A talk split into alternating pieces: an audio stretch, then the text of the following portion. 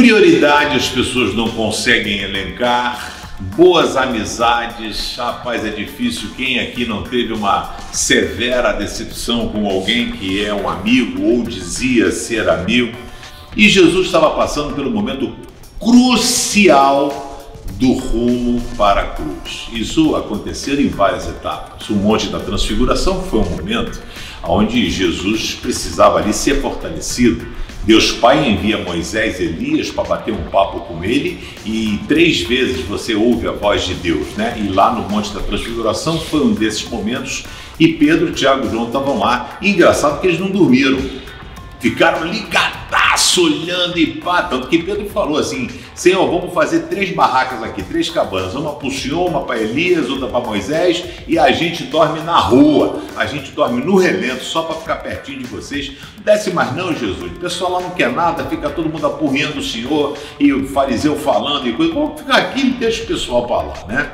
Mas Jesus, ele não, não veio para pensar nele, ele veio para cumprir a sua missão.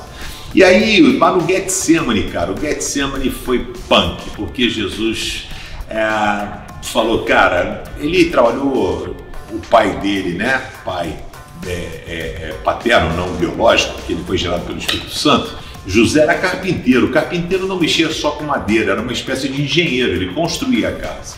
Então, obviamente, Jesus já tinha entrado uma farpa no dedo, dado uma martelada, cortado, fazendo algum tipo, porque as ferramentas não eram tão adequadas como as ferramentas atuais, né?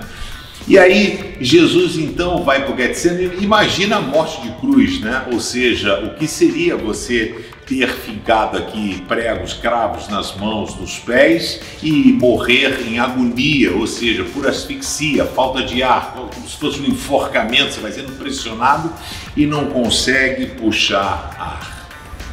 Jesus elencou a prioridade certa, ele foi orar ao Pai. E ele falou: Eu preciso de amigos.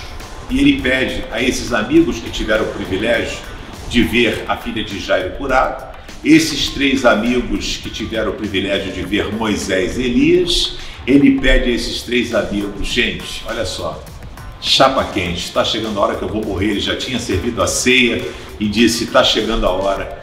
Ele fala: me ajude em oração. Jesus elencou a prioridade certa, mas escolheu as pessoas erradas. Diz aqui o texto, em Mateus 26, 43, ele pediu para eles: me ajudem em oração. Gente, eu não quero ir para a cruz. Como se Jesus estivesse falando isso, porque ele ora ao Pai dizendo: Pai, passa de mim esse cálice.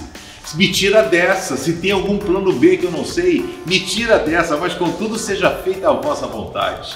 Jesus então volta por três vezes para, tipo assim, ser encorajado pelos seus amigos para ouvir uma palavra de esperança, para ouvir uma palavra de dizer estamos junto. O texto diz: ele voltou de novo e encontrou os discípulos dormindo. Quais são suas prioridades? E cuidado com quem você tem andado. Jesus contava com as orações dos seus amigos, mas eles estavam preocupados com a soneca deles. Deixaram Jesus sozinho, intercedendo pela possibilidade da cruz, que através da cruz trouxe para nós e para eles que dormiram a vida eterna. Você está dormindo ou você está acordado?